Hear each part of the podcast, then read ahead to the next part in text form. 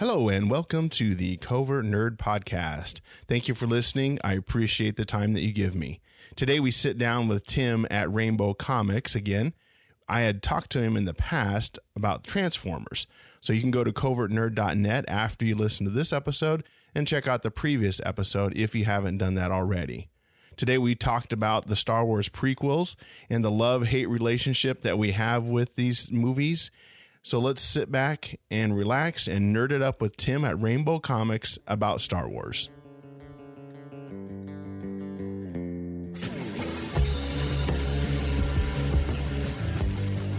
But today we're going to get passionate about Star Wars, specifically the prequels. Episodes one, two, and three. Yes. And uh, it was kind of funny when I came in the store, you had mentioned that you really liked the prequels, and I had just seen a, a little blurb on Twitter or something about how the prequels has a little bit of a resurgence in popularity Yeah. the last few years. So maybe maybe you've seen something like that or heard something like Well, that. the what what seems to be the the prevailing theory, I guess, is the um, because you and I are, are, are roughly the same age. Yeah. I'm sorry to sorry to call you. No, out. that's fine. I'm a little bit older. It's it's fine. It's fine. I'm you know I'm no I'm no spring chicken. A, a lot of a lot of what we're seeing now is people who were had their formative years defined by the prequels uh, are now coming into their own and establishing their own points of view on media and establishing what caused them to fall in love with Star Wars, which is different than you or I.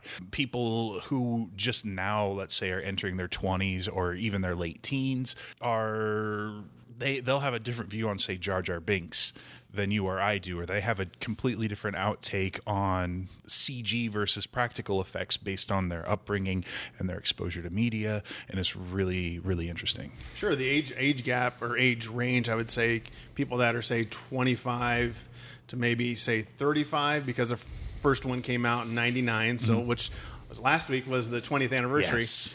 And so you had kids back then that were say maybe 5 years old, 6 years old, 7 years old that went to it. Oh, sure. That's their Star Wars. Absolutely, and and there's and there there's a real harsh point of view, I think, from some of the old guard uh, as far as what is or is not Star Wars, and with the prequels and especially with the newer spin-offs and the sequels and we've got the rise of skywalker coming right around the corner as of the uh, time of our recording. The definition of what star wars can be outshines what star wars should be again based on what I would consider the old guard, the people who grew up on the original trilogy and then the expanded universe novels before the whole idea of a Star Wars movie was kind of taken for granted. Sure. And you had let, us start with the the Phantom Menace. Sure. Kind of work our way up a little bit. All right. But uh, that one came out in 99 like we said. 99, yes. And I- did you did you see that in the theaters? I did. Uh, the only Star Wars movie that I have not seen in the theater is the is Empire Strikes Back. I've not seen any version of the Empire Strikes Back in the theater. Uh, fun fun story. I'm going to go ahead and put myself on the age map right now. Uh, when I was in high school.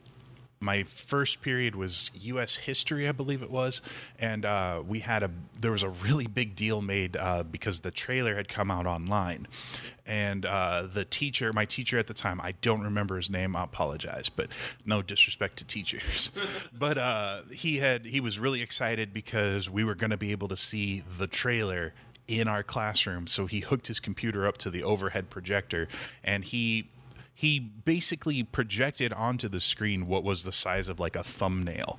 Uh, and it was he pulled the projector back as far as he possibly could to have i'd say not even 20 inches of picture uh, on the on the screen and we all pushed our desks up as close as we could to watch the trailer. This is the first time any of us had heard duel of the Duel of fates, Fates, yes, yes. first time it was the first time any of us had heard duel of the fates. Seeing darth maul and the double-bladed lightsaber this is in high school in you know lincoln nebraska while we're just you know we're just little kids. We've never seen streaming video before let alone star wars let alone new star wars This is dial up kids. yeah, no, this this was like it was it was mind blowing. So just to kind of set the stage, uh, and so uh, the hype was real. Oh yes. and this is like right again. I'm in high school. I just discovered the VHS for Star Wars. This is man, it was 99. Were the special editions 98? The I think they might have been 97. 97, okay. Well, by the last one, I think it was 96, maybe 95, 96, 97. I'm not 100% Maybe so. sure. I'm not 100%. Yeah, that I did see because I saw New Hope and I saw Jedi. Didn't see didn't see Empire, but I can't remember if that was I feel like that was pre prequels. But so, you know, I'm I'm ripe age to like really be into really be into Star Wars. So the fact that there was a new Star Wars after no Star Wars was was super insane. So I did go uh, I did go to see Phantom Menace. It's a little shaky in my brain. I don't think I went like opening night or anything, but I did see it. And one of the things that sticks in my brain to this day is the laughter I heard for Jar Jar Binks because the hate and the vitriol for Jar Jar didn't come out until we all collectively decided we didn't like Jar Jar Binks. But if nobody had asked you, if nobody had had put any kind of a stigma on him, the poop joke landed yes. uh, the poop joke landed. The the whole outsider landed, um, and it was it was almost like the popularity of Avatar. Right when Avatar came out, everybody absolutely loved it until we all just unanimously decided we didn't love it anymore. Uh-oh. Uh, and and I and I kind of feel like the Star Wars Episode One was the first time I saw that in play from like a fan perspective because I was like, oh yeah, Jar Jar Binks, he was stupid and funny and whatever, and people were like, no, he's a racist caricature, and you're like, wait, he's a what? Yeah. and I had not, I, I hadn't. I never put that in our put that in our head. We're And like, why should I? I'm just, Yeah. you know, I'm a teenager in Lincoln, Yeah. Nebraska. I'm not digging into it. he's he's the he's the comedy comedy relief of the it was, movie. It was comic relief. It was leaning a little. It's a little heavy-handed, but was it was it a horrible thing to hate? No. and you get back to the hype. I agree. The hype for that because 16 years of Oh no Star. Wars movie in theaters that No, way. no, absolutely. A new one anyway. Mm-hmm. Was was huge. I Oh. remember same thing. I would pulled up the trailer on dial up. Yeah. Oh. It took forever to Oh, load. for But you're just like, oh my gosh. The dual sided lightsaber, the Duel of Fates music. John Williams still did the, the score. Oh, Duel, like regardless of what you think personally about about the Star Wars prequels, Duel of the Fates is the greatest thing to come out of that that movie. Yeah, the score was just insane. Oh, it's so good. it's so good. It's so fantastically good. Uh, but yeah, so episode one, from the point of view of uh, of a, a seasoned veteran that I was as a teenager, it blew my mind, uh, and it, it sincerely did. Like when they went underwater and saw the the Gungan city, blew my mind. When they're in Naboo and they're they're having that huge lightsaber duel, best lightsaber Yes. duel up uh, on I- screen till that point. I agree. I mean, Uh, Empire Strikes Back. The the lightsaber scene was was fantastic, but this was Well, in really Empire good. and in Jedi, a In lot Jedi, of it yeah. is is is in shadow, and a lot of it is kind of left to your imagination. This time, we're seeing them do it, and it was uh, it was amazing. Uh, and and there's there's something to be said for that. And now, you know, looking back on it, you think of episode one, you think of all the politics, and you think of this, that, and the other thing, and and its flaws are very very adamant. And I'll get to its flaws in a minute. This is I'm not I'm not sitting here saying that the prequels are the greatest thing since sliced bread because they're not. But my whole point, and you had asked me what I wanted to talk about, and uh, after we talked about Transformers, which I could talk about Transformers again if you want, uh, but the one thing I really wanted to talk about is is the Star Wars prequels, specifically Episode One. Nothing against episodes two or three, but I think episode one is the eas- easily the most misunderstood, uh, in my professional opinion. First thing that jumped to my mind is I'd like to defend the the Star Wars prequels. yeah, which really caught my eye or caught my ear. I'm like, that's an interesting take. So yes, I want to give Tim the opportunity to to talk about the prequels and how they're not as bad as everybody thinks they They're, are. they're not. They really, really aren't. So basically, that's what we're looking at with the rose-colored glasses that were on opening weekend, or the, or not even opening weekend, but the opening couple of weeks Sure. after after uh, Phantom Menace came out. there was lines. I remember reading lines that people had gotten in line months and months Oh, for prior. sure, absolutely.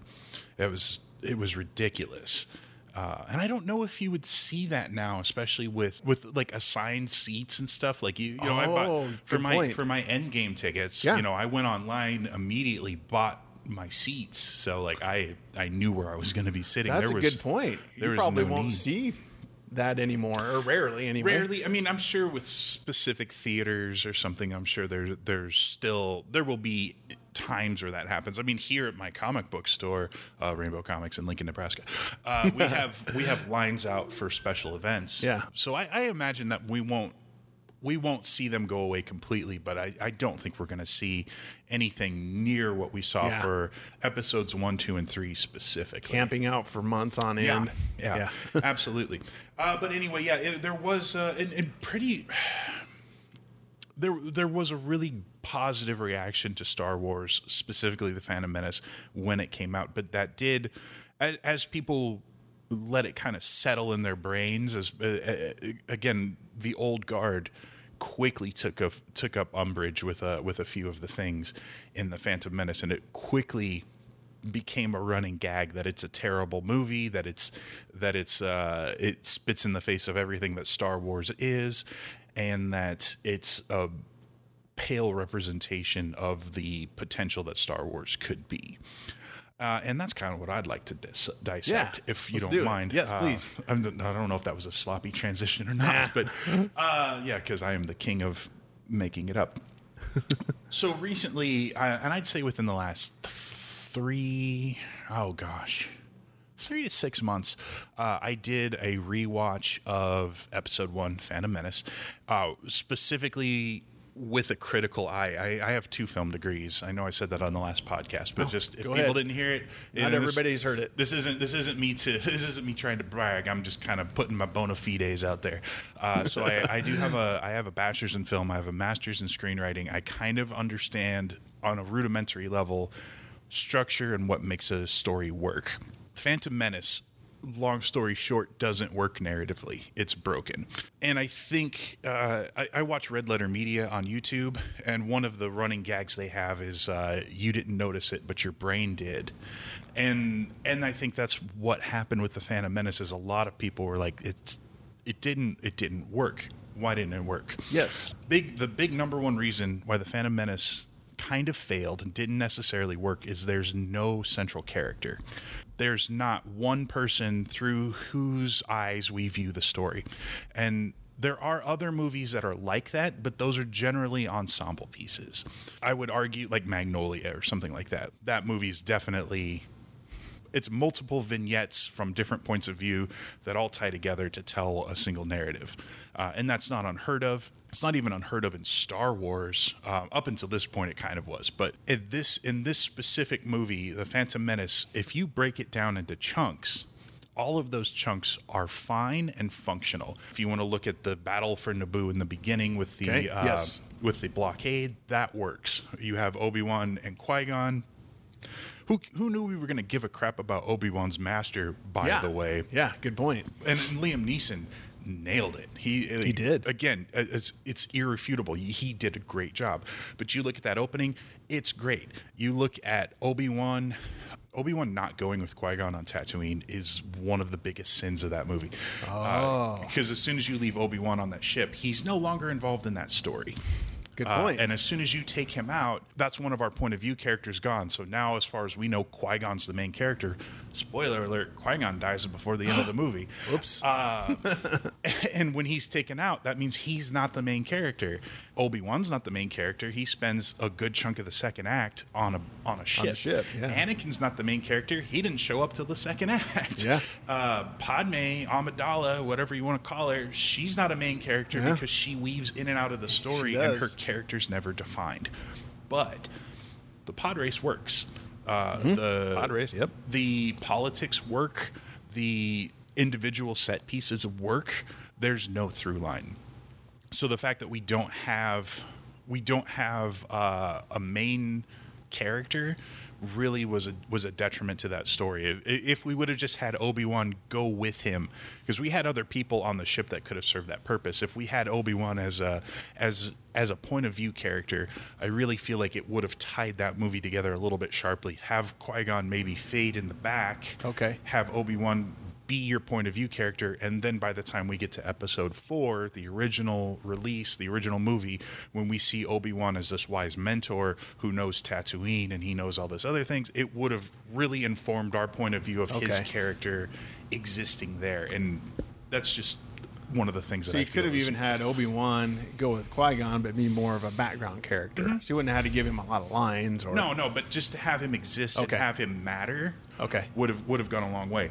Um, Okay, good So point. I, I think that's that's really one of the biggest things. The biggest critique you will hear about Episode One specifically is CGI. Yes, that's a Um, huge one. It's very, it's very, very big. George Lucas was really, really playing with CGI because of the aforementioned special editions. For for people who don't know, Star Wars wasn't a household name until George Lucas decided to re-release the original movies, and he did that, I believe, in a way to kind of prime audiences Yes. for this new movie You're exactly right. one of the things he found out is with CGI, he could achieve goals that he wanted to as a young filmmaker that he couldn't see before. Like he wanted to have Mos Eisley be bustling, he wanted to have a more full world, and he felt like his vision wasn't wasn't realized.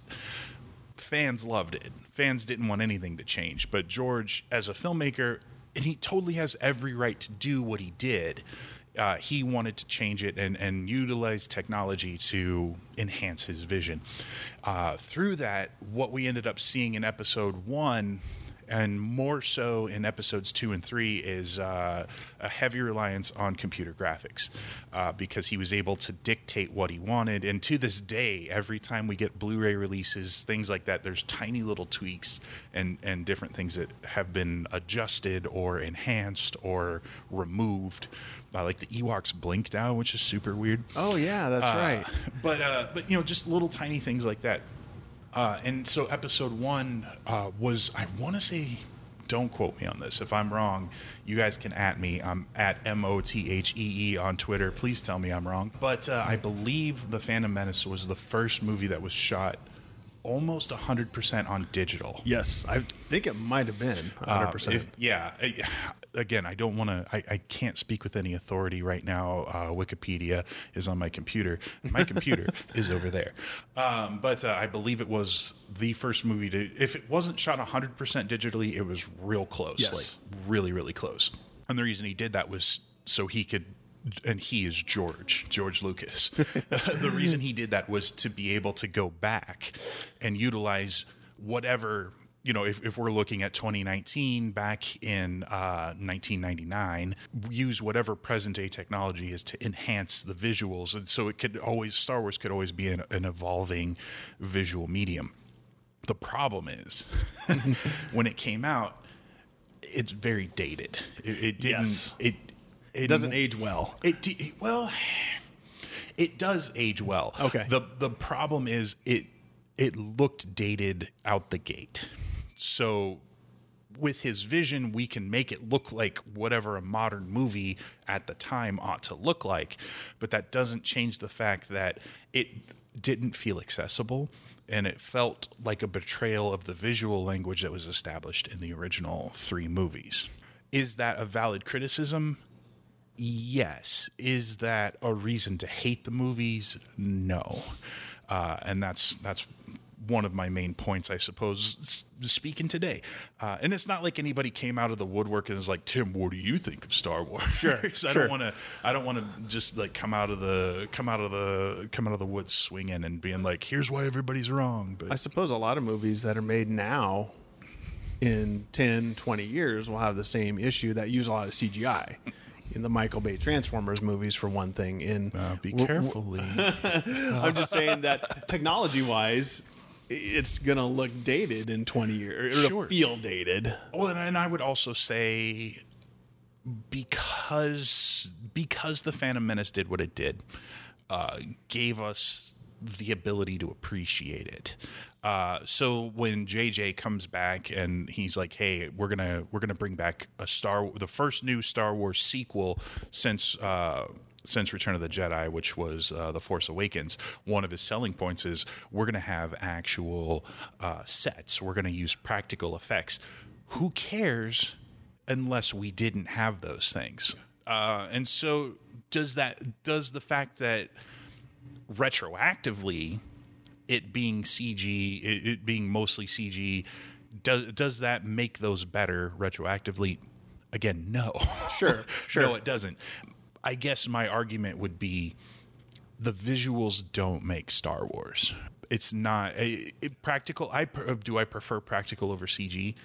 Sometimes, Yeah. sometimes I do. In Star Wars, I feel like it's more warranted. But that has brought up a lot of. St- I had somebody come in just the other day who told me they don't care to see any comic book movies because comic book movies rely on computer graphics, and computer graphics just aren't the same as practical effects. And I was like, well, I mean, yeah, but I guess you're not going to go see a see like you're not going to go see a Pixar movie then. I guess. Yeah, good point. Toy Story is all, and you were talking about Endgame. I mean, you wouldn't have. Well, I said we wouldn't have, but it'd be difficult to have Avengers Endgame without the CGI. For sure. And and I think CG's gotten a bad rap specifically because of things like the Phantom Menace or things like Sin City 2 or you know things where it, it was it's the same thing where when 3D was a bigger craze the idea of having something post converted in 3D versus actually being shot in 3D was kind of a dirty word. You're like, oh, it was post converted. You don't want to see that. And this might just be me because I was Sure. in film school at the time. James Cameron, you know, you may have heard of him. Uh, he's only Made a made little little yeah. movie called Aliens and yeah. Avatar and Yeah, little Terminator little things 2. like that. Yeah, the Terminator franchise. He actually has a company that very specifically worked on post conversion, uh, and so if you look at things that he's post converted, they're absolutely gorgeous. And and it got to the point where post conversion 3D became better on par if not better than native shot 3D and it was easier to do that. You didn't have a loud rig so you could have 3D scenes real close up it's the same reason you don't see like IMAX dramas because those things are loud.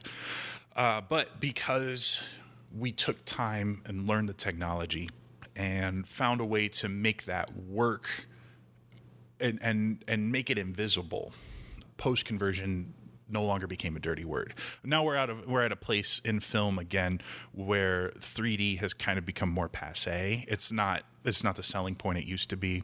I'm a huge fan of 3d i love it. But uh but it's it's not selling anymore like it was. Uh, so we're seeing that as as kind of a fade.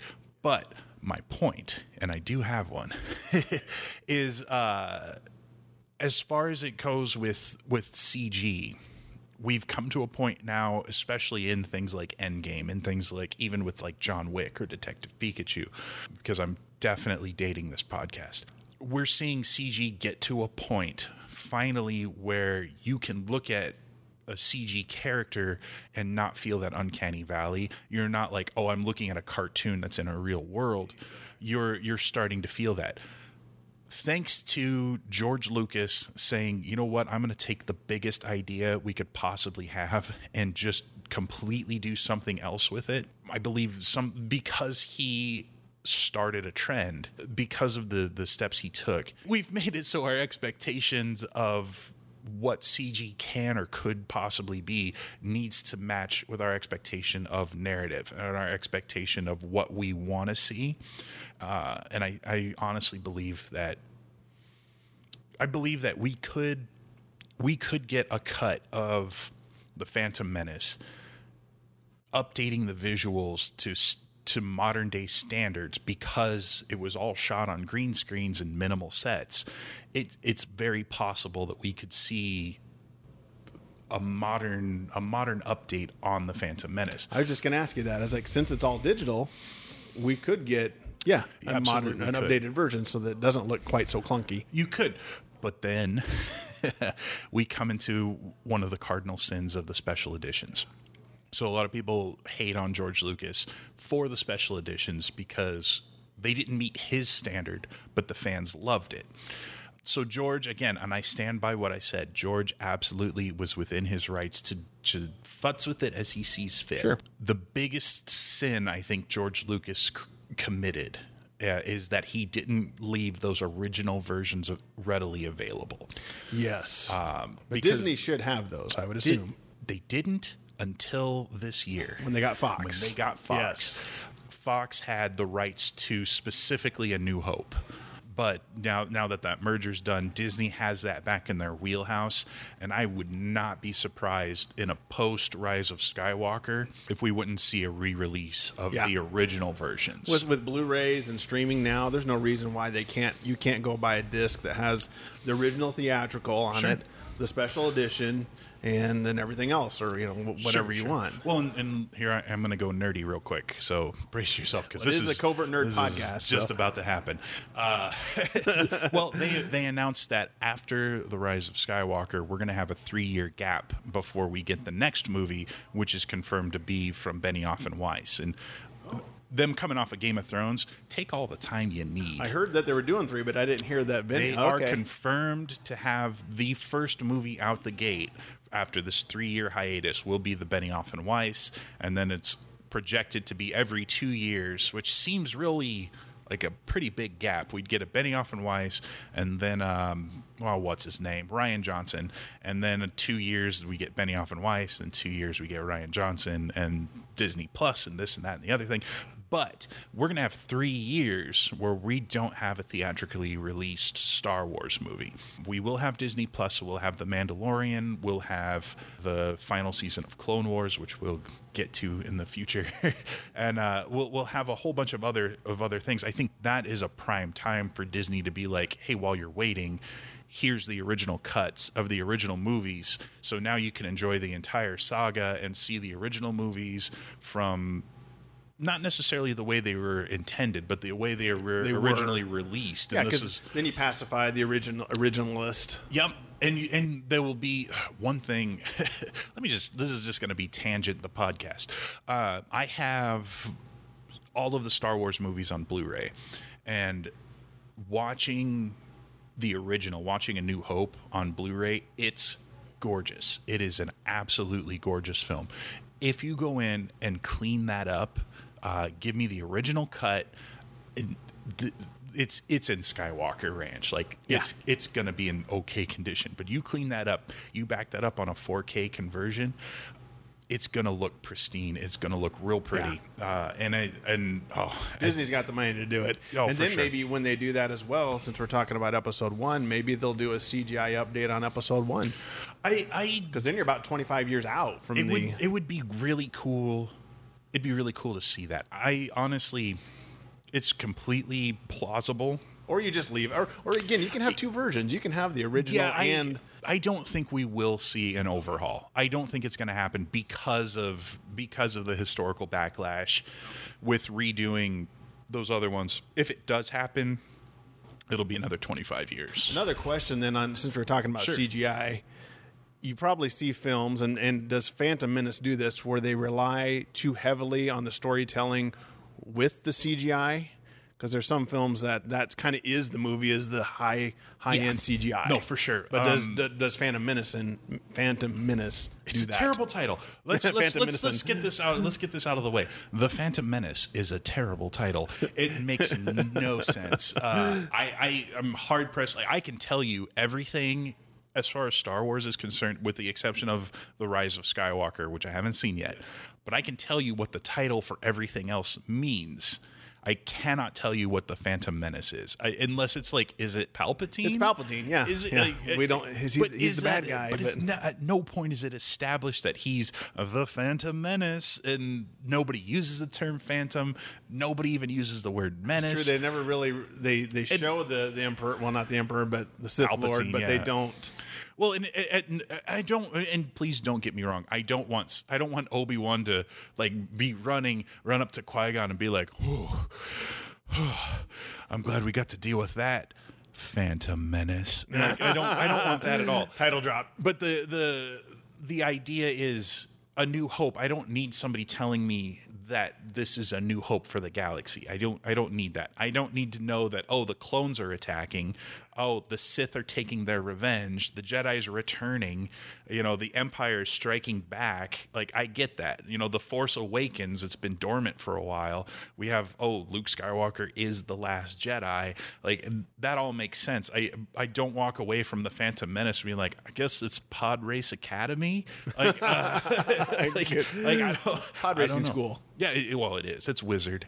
Uh, but, but no, I, I do think that CG.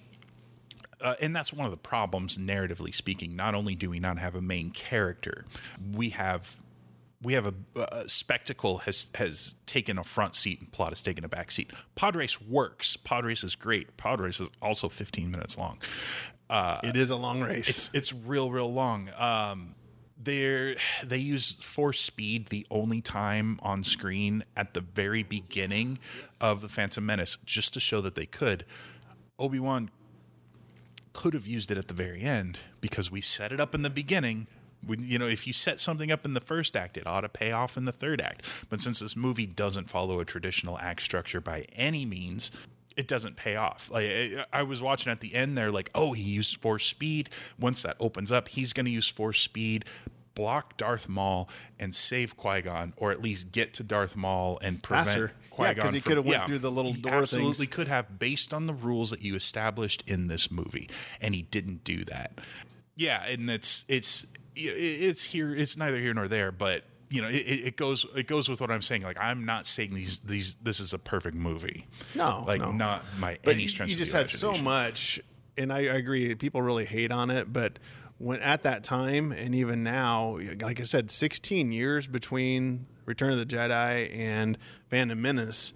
So I was just happy we finally got another Star Wars movie. Well, I don't think I don't think that it was ever even conceived that we would ever get another movie. Um, and and this goes back to when I was in high school. We're talking we're talking early 2000s, late 90s, early 2000s. Movies had it was generally accepted that movies came in threes. Uh, and and even before like 20 years before that that was completely unheard of but trilogies was kind of how it was and then when trilogies were done then that's just kind of oh, okay. Well, the movies are finished. We won't get any more movies. And the idea that Star Wars was four, five, and six kind of stoked a creative fire in the fan base, where where people were like, oh, but what were one, two, and three? What what comes after six? And and that's where they have the expanded universe. And here's here's what our idea of what could possibly happen and the and the fandom was really relatively small. Like the the uh, Star Wars fans are very passionate and very into what they're into. And if you go to a Star Wars themed convention or Comic Con or something like that, you're going to see a large group of people. But that group of people who love Star Wars very passionately makes up a real small percentage of the movie going community. You're right. And so when Disney bought Star Wars and they said, we're going to jettison the expanded universe and it's no longer canon, people took it real personal. Oh, but when you're making a movie, you can't expect that movie to make millions upon millions of dollars when everybody who goes to see that movie has to read 30 books in order to understand what the what the state is. You can't just be like, well, Chewbacca's dead, Luke was married to Mara Jade, there was this, that, and the other thing. There's three there were three solos, but one of them's dead now, and the other one is this one, and then here's this other thing over here. Yeah, it's there's, Nobody's gonna do that. There's too Well, much. not enough people are gonna Not- do that. Well, there are people who would yes, absolutely but not enough that. to handle a, a $200 million budget Yeah. to pay for a $200 million no, for budget. sure. The, my favorite thing that's come out of the the loss of the expanded and I say loss, it's not gone. It's all there. It's still there. But the removal of the expanded universe from continuity has opened up a whole new in continuity expanded universe. So all everything that's coming out from Marvel, every all of the novels that are coming out, if it doesn't have legends on it, it counts. Uh, and And the one, prequels are still canon. prequels are still canon. Clone Wars are canon. All of this stuff is canon, and, and Star Wars has turned into this thing that I love so completely. I, just, I, I get I I'm losing my my train of thought. I apologize. No, but, that's okay. But yeah, you guys think I love Transformers? I do, but Transformers is like my secret love. Star Star Star Wars is Your- my your lady. side girlfriend. Oh yeah, no, like no. I have a I have a uh, Star Wars Transformer that's like Millennium Falcon, and it breaks in half, and one half is Han, the other half is Chewie, and it's. Oh, so have they good. ever? Have they? This is totally again. No, no, no, no. We're chasing a rabbit here again. Have they ever done a Star Wars Transformers crossover? They have in the toys. Okay, but not, Not in comics. not in comics, not in not in other media, not in any official uh, capacity. That'll probably happen at some. Well, no, because it's two different properties. IDW works with Marvel. That's true. Okay, okay. Uh, So they might. IDW is actually publishing Marvel books yeah, out uh, of yes. continuity. So they might. It very well could happen. I'd like to see uh, Luke Skywalker versus Megatron. They did do. they did. They did a Transformers Avengers crossover. That's true, That yeah. was some hot garbage. Whole nother episode. But no, for sure. Let's move maybe to Attack of the Clones. Sure. It came out in 2002. 2002. Yeah, so we're again. I was in uh, the Marine Corps in 2002. Okay. When did you see that, or tell us a little bit of back history on when you saw that? That guy gets a little hazy. things were things were. I don't know if you know this, but uh, there was an attack on America Oh, in 2001. yes. Yeah. I don't know if you'd heard about this. So my my time in the Marine Corps was real hectic. I know for a fact that I had bought the video game, and I For know which system? Be Oh, PlayStation gosh. or It was uh, definitely PlayStation. PlayStation? Definitely PlayStation. It'll be PlayStation 2 then, probably. Yep. Okay. PlayStation 2 was the first thing I bought with my first check from the Marine Corps. Oh, Corps. sweet. uh, but no, I, I remember buying that. I remember. I don't remember trailers, but I did see it on base. Here's the thing about Episode Two. Uh, I love it. episode Two. Again, feel free. Again, M O T H E E on Twitter. That's me. Feel free to send me all your hate. It's it's totally All your fine. prequel hate. We'll, we'll- I'm willing to have a discussion with you guys. It's super cool. Uh, or come into the store see me. Rainbow Comics, Lincoln, Nebraska. Come say hi. I don't hate episode two. Episode two gets the bulk of the hate. And it, I was very surprised to find that out because in my brain, the most flawed is Phantom Menace. Most people really do not like episode two. And I figured out why. Okay. Because I'm smart it's the romance. When when Johnny Layperson or even even Star Wars fans think about Episode Two, they think about the horrible, horrible romance uh, between between Hayden Christensen and Natalie Portman, who were fine actors in their own rights. Natalie Portman is in a whole other class to Hayden Christensen, and I apologize to Hayden Christensen, who I know is one of your biggest fans. Uh, so I'm so sorry, Hayden. Please come visit me at my store in Lincoln, Nebraska. You can That'd be rant at him in great. person. Yeah, absolutely. I'll give you some free stuff, Yeah. man. Come on by. if you're listening, come on in. Yeah, absolutely, man. We have the the sand. It's rough, of course. It gets everywhere. I don't like sand. Blah blah blah. Natalie Portman is too good of an actress for George Lucas's dialogue. It's just true, and that's what everybody thinks of in general. That's what people think of when they think of Episode Two. When I think of Episode Two, I think of that opening. It it pans the wrong way, but I don't care.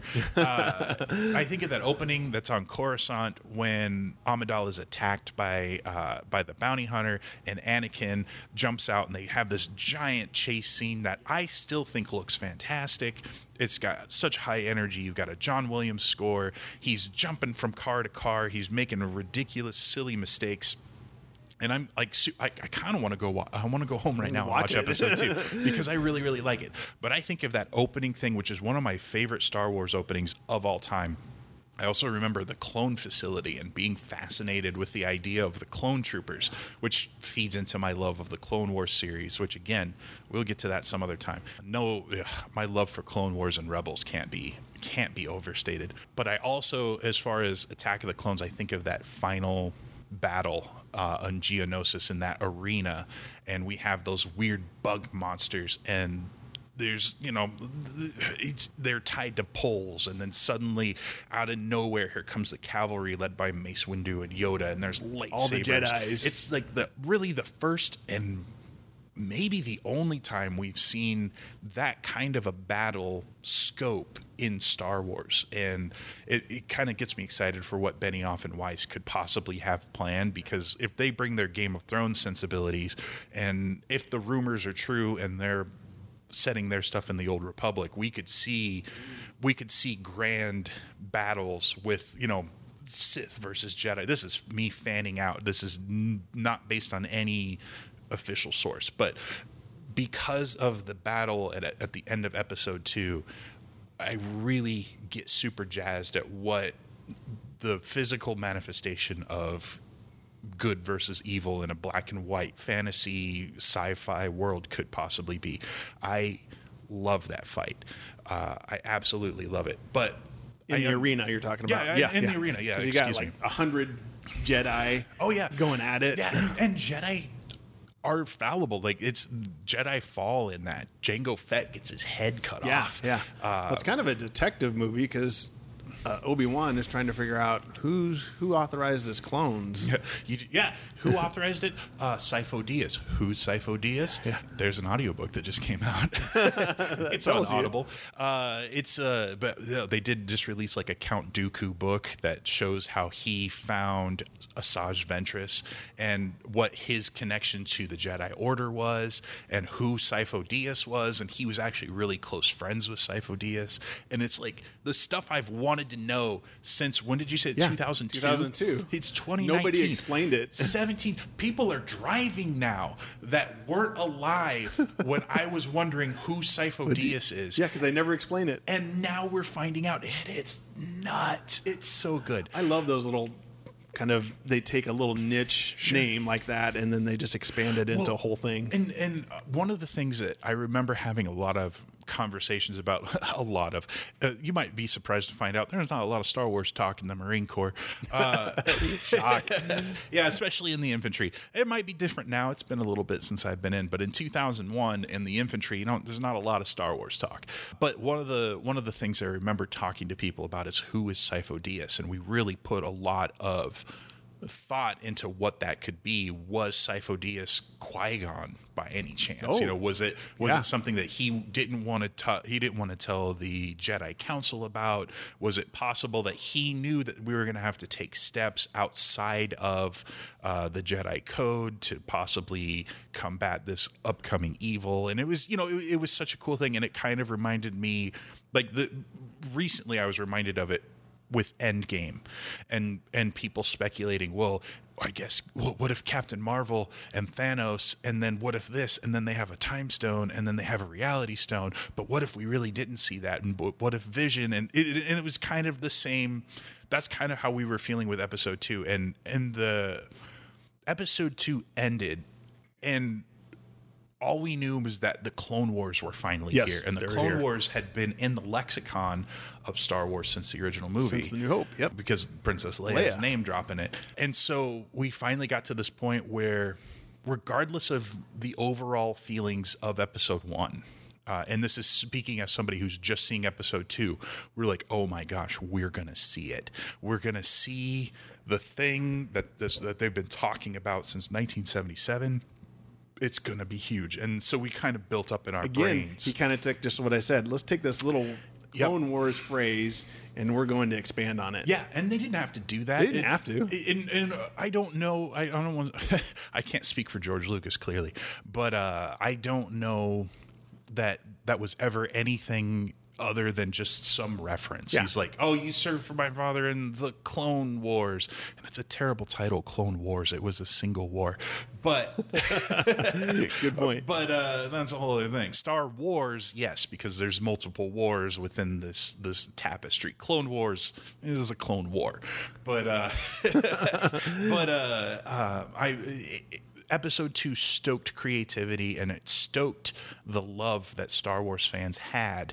And over time, that's been lost because people are just like, oh, that's the prequel, too much CG, bad romance.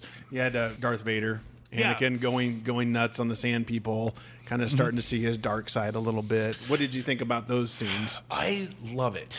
Okay. I, I love it. It feels rushed. And I again this goes back to one of my one of my criticisms for the prequels is I don't think they should have been directed by George Lucas. George Lucas, some of his best work is when he farms out his ideas to other people. Empire Strikes Back. Empire Strikes Back, Return of the Jedi, but I still love the original Star I know, Wars. I know. No, for sure. Anyway, yeah, okay. Uh, Yeah. Indiana Jones. Oh, Indiana yeah. Jones. Yeah, Uh, good point. Great, great idea.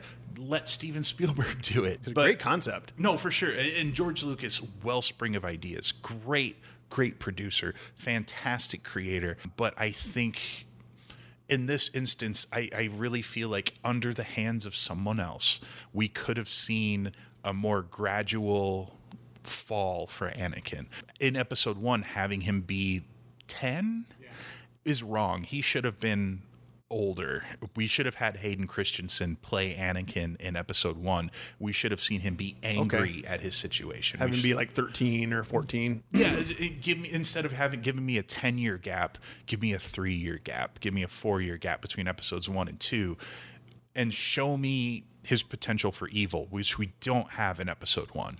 He's a naive little kid who doesn't understand how terrible the world is. He finds out he's being taken from his mother. He's like, "Oh, well, I guess you can't come with me." He needs to be pissed. He needs to be angry. Like, I trusted you. You're taking me away from this. All I need is this woman in my life, and because of you, you know, and deflecting and and, Oh, and okay. showing that potential for evil. Without that potential for evil in episode one, when he snaps in episode two, we understand it, like because they messed with his mother. But as a catalyst, that's kind of weak. Okay. Uh, it's too abrupt. I see what you mean. Yeah, i- In episode three, he's just like, uh, you got to go kill bad guys. Or, uh, no, uh, excuse me. In episode three, Palpatine is like, you got to go kill these children. And he's like, I guess I got to go kill, kill these his chil- to children. save Padme. I gotta do guess this. That's what I got to do. And, and there's no progression. It's too choppy almost. It's too choppy. It's like in, please stop me if I ought not to do this. In the final season of Game of Thrones, Khaleesi, Dany, we we know that she's going to be bad, but the problem is she had spent seven seasons building us onto her side, which is smart. It's a super smart thing. I'm not anti this final season of Game of Thrones. Again, uh, at M O T H E E on Twitter, and you can come see me at Rainbow Comics in Lincoln, Nebraska. I didn't hate this last season of Game of Thrones, but what ended up happening is when Jon Snow discovers that sh what her plans are, as an audience, we get to see her as evil for the first time. That was brought to abruptly. Okay. Uh, so similarly, Very similarly to how Darth Vader, who we know Anakin Skywalker's yes. Vader, and it, it was too on the nose. It was just too much like, oh, well, he's evil. His eyes are yellow. He's to go kill kids. But if that was established early in episode one, that, you know, he's a, he's a good kid. He can use the force. He's got all this potential. But if his anger was clouding his judgment, and we use that as an excuse rather than him being too old, just be like, look, we can't train him because he's too obsessed with his anger, and anger leads you to the dark side. And if we if we train him how to use these powers, that's going to put him on a path we can't pull him back from. So then when he goes back to Tatooine, he's already pissed that he couldn't take his mom with him. And again, I'm building my own my own fan theory here, but he's already angry with that. He's got underlying anger issues, and then he finds out that his mom's been kidnapped and killed. That's it. He's Sure. he's completely snapped. Snapped, yeah. Now that he's got that, and he's he's taken lives outside of a war zone, which that's a whole other topic. But he's in cold blood has killed these people. Then give him a reason in episode three that he needs to kill these specific kids. And I don't know what that is because I'm Well, not a also, good writer. he also has an episode two. You have the angst of he's in love with Padme, but he Oh, can't sure. tell anybody. Absolutely. So he's got that. no, for sure. And and again, they played that whiny Yeah. and they could have played it more towards the rage. Yeah. because Like, why the- can't why are the Jedi holding me and back? Instead I of wanna- being like, I am more powerful, just be like, I am more powerful. Like I, I can do this, and the fact that they will not let me have this Yeah. thing. I don't have to follow the rules. Exactly. Like, why should I? I'm Yeah. I'm powerful. I'm more powerful than chosen Obi Wan. one. Exactly. Exactly. There's potential there, and I believe under the hand of somebody else, Okay. we could have hit that potential. And they just didn't didn't capitalize on that. Exactly. Oh. Again, not bad. Just there's flaws. Uh, Yeah, But yeah. I, I do think if you if you were to go back and rewatch episode one, watch episode one with the expectation of trying to appreciate it in pieces. If you go back to episode two, look at episode two, understanding the rage that Anakin doesn't know how to communicate. Because of nothing else, if you look at his whining and you understand he's ex- he's experiencing a thing that he's told very explicitly to repress and suppress and not express. Wow, I did that. on- I did that completely on purpose. he's not sure how to handle these emotions and the one person he trusts to express himself to is Padme.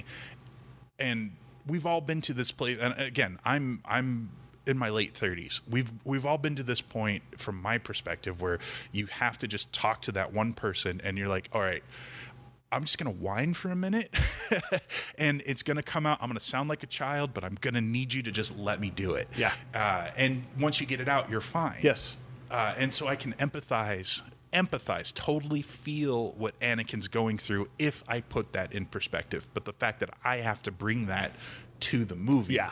is a failing on the movie's part. Yeah, because if you've never experienced that, you wouldn't be able to do it. For sure. And then Yeah. all you see is just a whiny Anakin. Whiny Anakin. It doesn't point. like sand. It's rough, it's coarse, it gets Sure. everywhere. Question, uh, last question here on, Sure. on episode two. Once you saw episode 2 and you've seen obviously episode one Mm-hmm. Yep. at the time, which one did you like better at Episode, the time? Episode two. Episode two. Episode okay, two. so it's getting better. Yeah, oh, which for sure. Brings us into episode three. Episode three. I'll try to. Revenge of the Sith. I'll try to go as quickly as I No, can. that's I'm, okay. I'm That's taking okay. so much of no, your time. No, no, you're fine. Uh, we got episode three came out in 2005, so we've got three years in between. Oh my So, gosh. Another- another- flashback.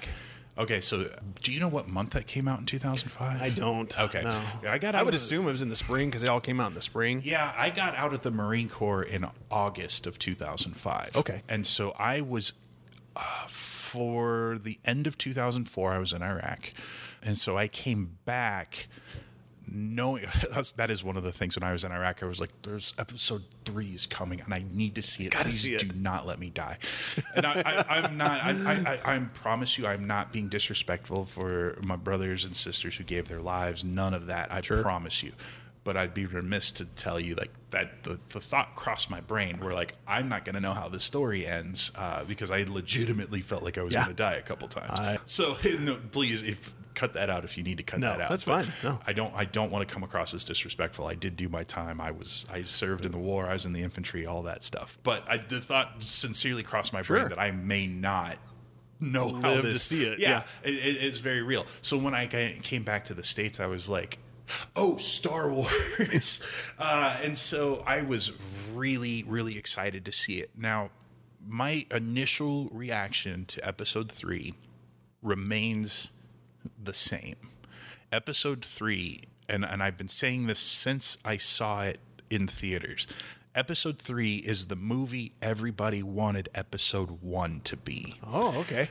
That's a good perspective. You wanted to see Anakin Skywalker, but you wanted to see him become Darth Vader. You wanted to go to the movie, see him meet Obi Wan, see him go bad, see them come to come to clashes. And- I honestly believe everything that Episode Three did correctly, which I would argue is more correct than the other two. Okay. From a storytelling standpoint, from a Star Wars aesthetic sta- So standpoint, you're saying it f- the story flowed a little bit better? yeah, A little smoother? Uh, I, it, and it, it conformed a little bit more to what, again, what I would say the old guard would consider more of what Star Wars ought to feel like. And I can't help but wonder if that maybe was on purpose, where we started so far away from it. And narratively speaking, by the time we get closer and closer to episode four, we're starting to see the world become what we're expecting it to be. Maybe that maybe that was a failed Yeah. experiment, but I, I can Yeah. appreciate it, and and maybe I'm reading too much into it as a hoity-toity film guy. Uh, but so what? I like Star Wars. Uh, surprise. Episode three, we see it starts with the end of the Clone Wars. Uh, so we're seeing this awesome battle, uh, and if you want to recreate that battle here at Rainbow Comics in Lincoln, Nebraska, we have the newest set of X-wing, the the game, the tabletop game Yeah. X-wing, and uh, the newest stuff is like Obi Wan's Jedi Starfighter and Anakin's Oh, cool. Starfighter and Grievous's ship, and it's oh, it's Yes. so cool. um, but it's really really fun. But I love that opening battle. Um, it's a little corny with the little with the little droids on the wings and they're like knocking stuff off. Yeah.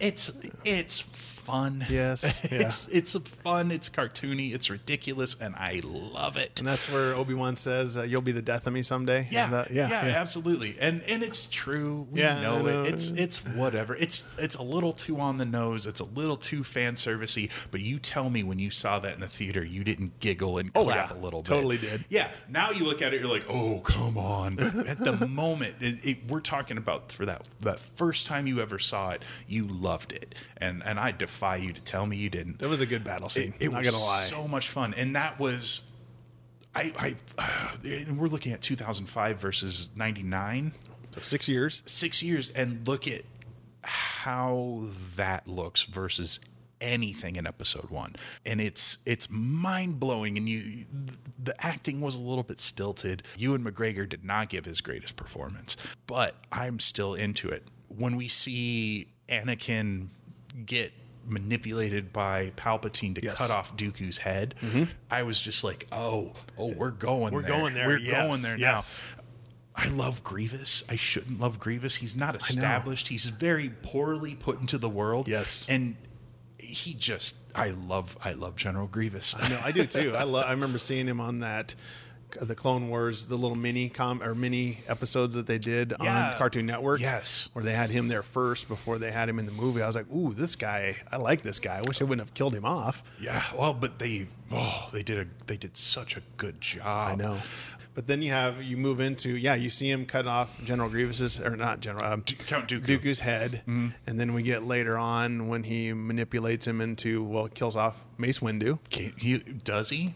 Well, So we just gave each other quizzical looks. Yes. It's really Did good he? for audio. Did he die? Did he die?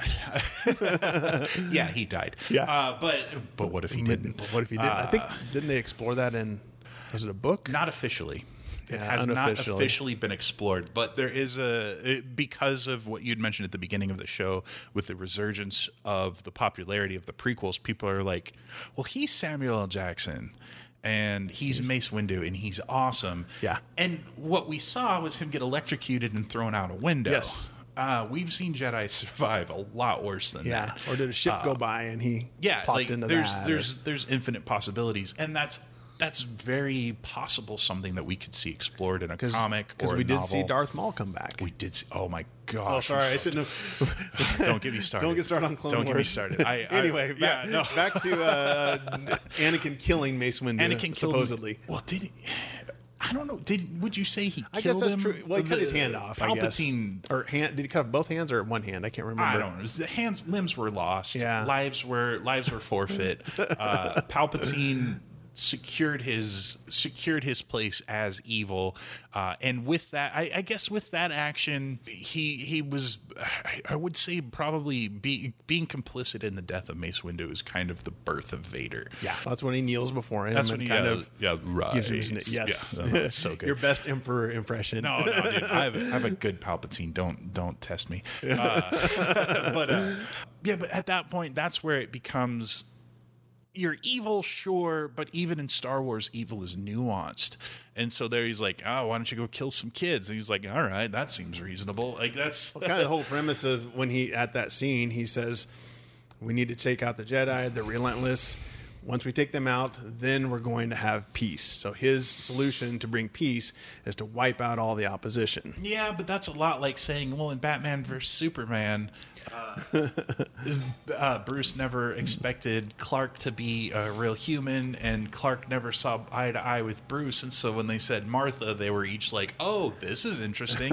yeah, it works on paper, but the execution is so Just poor. doesn't. Like, I, I get it. I know what they're trying to accomplish, I know what they're trying to display visually, but it's kind of too little too late, which goes back to what I said before. Establish some anger issues. Uh, give me a reason to believe that even though I don't want this to happen, give me a reason to believe that Daenerys is going to blow up King's Landing. You know, give me a reason where I can be like, oh, well, that makes sense. Sure. I, I would see. I see Anakin being whiny and not taking orders and being like, "Well, I don't think we need to kill the little kids. I think that we could probably try to do this, and why wouldn't we try to help them?" And that that to me feels Did- more like. but did they have to have him kill all the kids just to say, look, like you said, he cut off Dooku's head at the beginning, like, oh, we're going there. Yeah. And then now we're like, whoa, he's killing little kids even. He's we don't. I equate being complicit in Windu's death with cutting off Dooku's head. We don't have a second step. We don't have.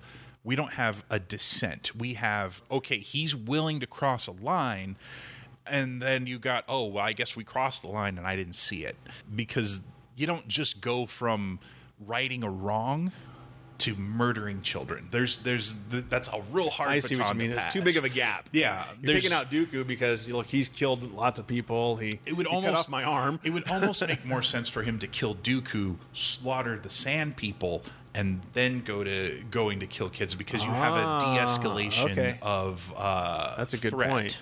Yeah. where you know there's a reason for him to execute Dooku, whether Yeah, or not it's cut it's off my arm. Yeah, well, and you're a war criminal. well, Uh, that's true. that too. Yeah. Uh, and why is it why is it so upsetting that he kills Dooku versus you know killing somebody else in the middle of battle and and there's there's some really cool morality questions in there. Sure. But yeah, th- ultimately I understand why you have to have Anakin kill the kids. I think it was just Yeah. sloppy.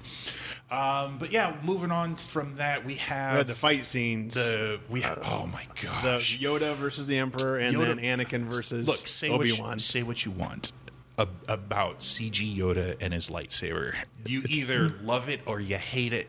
And there is no in between. There's nobody who's like, well, I guess it was okay. Yeah. like it's it is probably the most divisive thing about Episode Three. I love it. I, I love it too. I loved so it. much. He's spinning the little thing and the the, the seat, the senator seat things. And, well, and, and one of the just- weird things it reminds me of, and, and forgive me again, this is going to date me a little bit, uh, and it's you know I'm from the Midwest, so this is this is a real big thing in the Midwest. If you ever saw like Reverend Billy Graham on TV, right, uh, you would see him back uh, towards the end of his life. He would he'd have a cane and he'd walk real rickety up to the stage and then he'd get to the podium give his sermon like he was Yes. 40 50 years younger just with this weird energy that Yep. you can't quantify and i'm not making uh, i'm not making a religious statement or anything like no. that it's you I can totally you you can yeah. look this up on youtube but he would have this fire and this energy and this weird youthfulness to this old man and then as he's getting off the stage Grabs he needs help down. He's got Yep. his cane and he's just walking Yes. away real slowly and real rickety Yep. and that's Exactly right. that's immediately what i thought when i saw yoda with his lightsaber Yeah. like he's old and he's not afraid of being old but when he needs to he'll use the force to project him to accomplish his goals Exactly. so yeah, no, I love those. Those both those scenes are just fantastic. Oh, yeah. both fights. Oh, absolutely. And you see then Anakin blowing up at, at Obi Wan, so we got he kind of lets him do you his do you real want to know face. do you want to know what the worst one of, there are two terrible lines in Star Wars and they both come in this sequence Okay. One of them uh, and I'm I know I'm not alone everybody knows what I'm about to say Obi-Wan is upset at Anakin and he yells at him uh, only a Sith, only Sith deal in absolutes I don't know if you know the word only only is an absolute and so I'm like what are you trying to say about yourself there Obi-Wan Tell me when people say there are no absolutes. Well, that's a pretty absolute statement saying there, are, no absolutes. Are you sure? Absolutely. Yeah. Good point. but no, just, just Obi Wan saying only a Sith deals in absolutes. You're like, oh gosh, all right. Whoops. Okay, And George. It's the grammar police. what Obi was the what was the second line? The second one goes back to what I was saying earlier about Natalie Portman. Natalie Portman, uh, Pad, Padme, in the scene at the very end when she realizes that Anakin has gone full Vader Yep. she's bawling and you can see this emotion in her eyes and natalie portman is a great actress and what she needed to say was nothing because everything in her performance brought out the Yeah. words that George Lucas, the writer and director, made her say, uh, which was the equivalent to Anakin talking about how coarse sand was in Episode Two. And this one, she says, The coarse uh, sand, I love Yeah, that. no, absolutely, it's it's, it's real bad. Uh, but in, in at the end of Episode Three, she realizes that Vader is Vader, and she's like, Anakin, you're going down a path I can't follow. Yeah. You're breaking my heart. Natalie Portman doesn't have to say that. She didn't need to say There's, any of that. At no point did she need to utter anything like that terrible dialogue. Yeah. Because I know, like, very clearly, she's looking at him, understanding that he's going down a path she All can't she follow. needed to do is keep crying and start to take steps back and just Yeah. I can't go there. That would have visualized visually told no, us for sure. And and that's oh, man, uh, that is that's my biggest problems. Like the the Obi Wan line is cringe. It's Yeah. not terrible. It's not unforgivable. Just it's grammatically, just, it's just yeah. it's grammatically stupid. You're exactly right. She could have just yeah. She didn't have to say anything. Yeah, like I've said things that are dumb and grammatically incorrect in the heat of a moment. That's Sure. that's absolutely fine. That's it's forgivable. It's, Just keep listening to this podcast. You'll see both of us probably say, no, no. I'm, I'm. I, this is like this is like my fifth take. I'm doing. I'm doing Yeah. wonderful. "It's three in the morning. We're still trying to do it." just kidding. Wait, are we still talking about episode one? Uh, no. Uh, yeah, uh, grammar faux pas are forgivable. Yeah. Bad performance is not. And in this case, I blame the director Yeah. because the actress has the ability, and we've seen it in other performances, like the entirety of Black Swan, right? Yeah. you don't have, she doesn't have to speak. She can tell us everything she needs to just through her expressions. She doesn't have to cry. She can just be processing that information. And because, again, she's on a different level than Hayden Christensen. Hayden, come say hi. Rainbow Comics, Lincoln, Nebraska. I'll give you some free things. Uh, but uh, but Natalie Portman can do that. She just can do that, and and that's one of the another one of those cardinal sins that George Lucas did is Yeah. not allow Natalie Portman, who by 2005 Yeah. was Natalie Portman. yeah, yeah. She was very well known. Even, Ultimately. even my wife, who's not a huge Star Wars fan, that's the one line. She's like, "That is so cheesy." it doesn't work. It takes you. It, it it does what no movie dialogue should ever do, and it takes you out of the moment. You're like, oh, why did she say Do you that? think if if you took that line out, how much higher do you think? infinitely? Okay, Infinitely. I, I I couldn't. All I can tell you is that it will be better. Okay. Um, I promise you, it will be better. It's impossible for it to not be better. that is that is the biggest anchor on that specific Was that part one of line. the prequels. Is, Yeah, yeah, yeah. That that movie. Like if I ah, if I know it's coming, you just ugh. again. I can forgive the only a Sith deals in absolutes. It's fine, passionate, whatever. You say something dumb, but in this case, it's not in her character. It's not necessary. It's poor writing. It's poor filmmaking. It's it's. I, it's my least favorite part of the prequels. Is Well, what is about the line. fight between Obi Wan and, and Anakin at the end? What did you think about those final few scenes when he gets his legs cut off and gets burned? And I like. I like. You I- think that I ended like- well? I like the body mutilation. if I'm if I'm being honest. Um, did did we get did we get to where Vader needed all that stuff yes, well enough? You think? I think so. Um, I think so. I think it was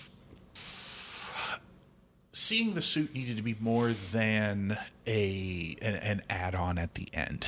We needed to it needed to have a dramatic drive. I think the fight with Obi-Wan needed to needed to happen the way it did. Yeah. I, I think Obi Wan never wanted to kill Anakin. I I don't. Think he I think they established that pretty well, in my opinion. Sure, sure. And he he was like, I'm going to do everything I can to make sure that we get out of here. I can't bring myself to kill you, which is kind of the cardinal sin that Anakin per- perpetuates. Oh, yeah. throughout everything is his attachments. Uh, the only attachment we really ever see Obi Wan ex- exhibit in the films is. Is to uh, is to Anakin like he, he has an attachment to To Qui-Gon. uh, to Qui Gon as his master, but he's able to let go of Qui Gon and focus on his mission and do what he needs to do. Oh, that's right. Yeah, because remember him and Yoda are talking. He's like, I don't think I can go take on Anakin. Yeah. I, can't kill him. He's he, he can't do it because he's got that attachment, and it's the attachments that Anakin couldn't break that were rooted in his emotions that were more dark side emotions that couldn't be shaken that magnified everything. So it's very interesting. Again, I'm I'm probably reading more into it. That it's very interesting that Obi Wan's biggest downfall really is not killing Anakin because if he killed Anakin right there, we don't have Good point. We don't have well, I mean, we'd have like Ventress maybe, but we we don't have Darth Vader anymore. And he, and he was the one that killed the emperor, so Uh, Yeah. he actually. Yeah. So, and then it comes into morality Yeah, questions or whatever. thing, yeah. But you know, it, it is interesting though that uh, that Obi Wan's hubris, I guess, is what allowed Vader to persist, and it's that same. The inverse of that is what caused Vader to become a thing in the first place, and this is why I love Star Wars, It's because what I'm saying might be just me talking out of the corner of my mouth, you know, and, Yeah. and and what I'm saying is probably just a load of hooey. I put no stock in my points of view. I all all I do is love Star Wars. If Yes. if we have this same conversation tomorrow, I might say my points will all remain the same, but my takeaway from it might be completely different. And the best part about fiction is that that's completely allowed. Exactly. It's absolutely allowed. It's encouraged. Fiction is great. Yes. Star Wars is great. Comics are great. Transformers are great. I love And I- Clone Wars. Oh, don't get me Sorry, started. that fits in the Star Wars. Why? do- Why you got I to know, do sorry. that? No, it's so mean. Well, let's let's rank Sure. episode one, two, and three. Episodes one, what two, do and you three. think? Oh my gosh. Best to, Two, to least one. favorite. Two, three, one. three, and one. yeah, and again, I, it's So two is still still Two, up there. I, okay. I love, man. I'm telling you, I might go home and just watch that opening. Uh, go back uh, again. Uh, so I said, go back and watch episode one with an eye for taking in the vignettes. Okay. Take in, take in everything you can in like 15, 20 minute chunks, and let that subside as its own mini movie that makes up the Phantom Menace. Go back and try to just enjoy it for the pieces. Okay. In episode two, go back and watch everything that you hate with Anakin and understand the repressed rage that he's unable to articulate and, and yeah, his he's got all these questions in his mind. He's like, I, I love this girl, and I want to, but I can't. And my mom gets killed. I love Mm-hmm. Sure. her. And yeah, Sure, absolutely. So that let that inform where you're going in episode two. In episode three, just, just watch the movie and mute it at the end when, when, when Padme's going to do her thing. No, episode three. Again, episode three, not a perfect movie, but it's much harder for me to pinpoint what I don't like about it. Like, I don't like that we go to Kashyyyk. Chewbacca doesn't need to Oh, be in the yeah, movie. We don't. We don't need. It's a lot of fan true. You could. You could have cut that out Well, Completely. I guess you did have the stormtroopers try to kill Yoda, Eh, but but we know he lives.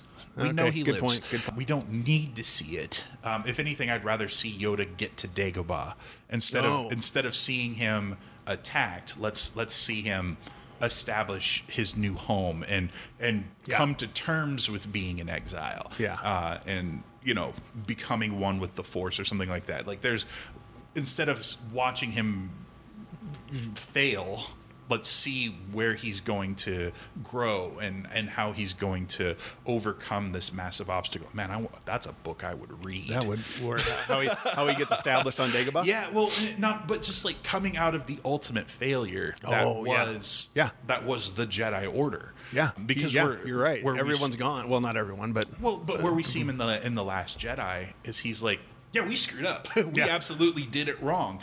Yeah. And where we see him in Empire, he definitely understands that. But we're looking at 18 years and and he's had 18 years to sit alone and think about what he did and and that to me is that would be a great novel i think replay his failure over and over Oh, again you in his have mind to, and right? not go nuts. Well, Think about that cave on Dagobah Yeah. where Yeah. Luke goes in and confronts his darkest fear. What did Yoda do? What did Yoda And do? how often did he relive that same thing? And what did he have to do to get past? Ah, good point. The the mental blocks or the the heartbreak. I mean, this is a man. He's nine hundred years old. He's got a lot of stuff on his plate that that probably we couldn't even begin to fathom. So if Disney's listening, Tim's got a great idea for a novel. Oh my or gosh, a, I will write four it. issue I miniseries will, or I will write it right now. for free. No, no, no, no, no. Okay, not, never mind. not for free. You pay me, I'll do it, and you pay me more, I'll do a better job. But, uh, but no. Uh, oh man. on all three. So to wrap it up, Sure. The basic crux is look, don't hate on the prequels quite so much. They've got so yes, they've got their bad points. Sure. the bad line that you were talking about. Oh, for but sure. overall, they tell a, a real good story, and they fill in a lot of gaps. And When- kind it's kind of the story of Darth Vader, I guess, essentially. Oh, absolutely. The the uh, I would say the original six are about Vader. I can't say what the what these sequels are about because they're not done yet. Yeah. As of recording, they're not done yet. um, but I would say, when was the last time you created something that was perfect? Um, Good point. And because of its flaws, we get we get better material. And because something is subpar, needs to be embraced. We need to understand what is it about this thing that didn't work so that we can make things in the future that do work. Sure. Are they perfect? Absolutely not. Are they bad? Do they quote unquote suck? No. I I, I would say no. and we got more Star Wars. That's oh, kind of what I more. always tell people. Like, yeah, maybe maybe you don't think they're that awesome, but we got more Star Wars. We got more Star Wars that weren't the droids or Ewoks cartoons. so Or let's talk about the TV, droids or the TV cartoons. movie, No. the TV movie, uh, Battle for Endor. Oh yeah, there were two. Yes, there, There were. were two Yeah, Ewok was the Battle for Endor and The Ewok Adventure. Ewok. Yeah, yeah, Yeah. okay. I But, remember yeah. that. So let's go ahead real quick now, and we're going to dissect the Ewok movies. Uh, Gosh, I haven't seen that, and I don't even remember. no, I'm just, I'm just kidding. know. Uh, Lee, I really appreciate your time, man. I appreciate you letting me just ramble about the things I love. So next time, Clone Wars. Clone Wars. I, uh, I would, I would love to talk about Clone Wars if we could. That would, that would make me happy. If that's something people are interested in. Yeah, I, I'm. You know, this podcast is about nerdy stuff, and we've covered Transformers, Star Wars, and now probably Clone Wars. Oh man. So- if you ever want to talk about comic books, uh, I'm your guy. Definitely. well, why don't we plug? We've already heard your Twitter handle, but let's Yes. get some other ways we can get in touch with oh you. man, the best way to get in touch with me would be to go to Facebook uh, if you're on Facebook and look up Rainbow Comics Lincoln. Uh, because we're here in Lincoln, Nebraska. We are the second store in a chain. Rainbow Comics in South Dakota is our mother store, sister store, whatever you want to say. They're huge. They're a fantastic store, and I love them to pieces. But we're in Lincoln, Nebraska. Yeah. It's me and uh, and Taylor. Uh, we are the only people who work here. We are huge, huge fans of just about everything, even down to the fact that Taylor sells her own art. Uh, you can Oh, find sweet. that on Facebook Okay. too. Is the Skelly Boi Art is B O I. You can see some of her cool stuff. She has uh, she has originals for sale. She does really cool. Uh, she does really cool commissions. It's really really fun. Ultimately, yeah. If you want to if you want to see me come on down to Rainbow Comics in Lincoln. Um, you can visit our website at rainbowcomicsandcards.com. That'll show you uh, mostly our South Dakota store, but again, find us on Facebook. Find me on Twitter at M O T H E E. Say hi to me. Like just just tell me how wrong I am. I don't care. Especially Hayden Christensen. Please Yeah, come down. Hayden Christensen, uh, come on down. I'll give you something for free. I promise. It'll and it won't be like a little dinky thing. Like I'll give you a statue. Come on down because yeah, I, the please. just- offer stands, even if it's five years from now. Oh yeah, no, absolutely. Still come down. Hayden, come on, man, hit me up. I, I saw Factory Girl. I'm into it. And I'll have at covertnerd.net, I'll have all the links that uh, Tim mentioned. So definitely hit him up and I appreciate the time. And we'll definitely do it again. All right, Lee. I look forward to it. Thank you.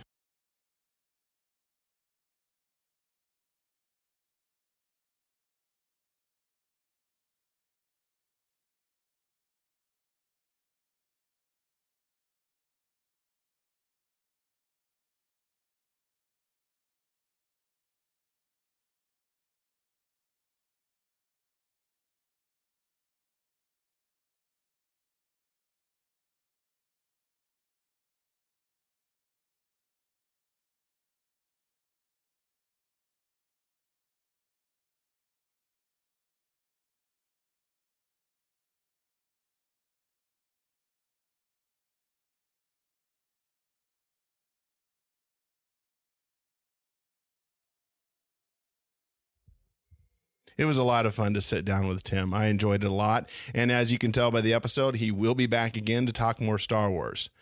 Please go to covertnerd.net for all the links mentioned in the episode. And until next time, nerd it up.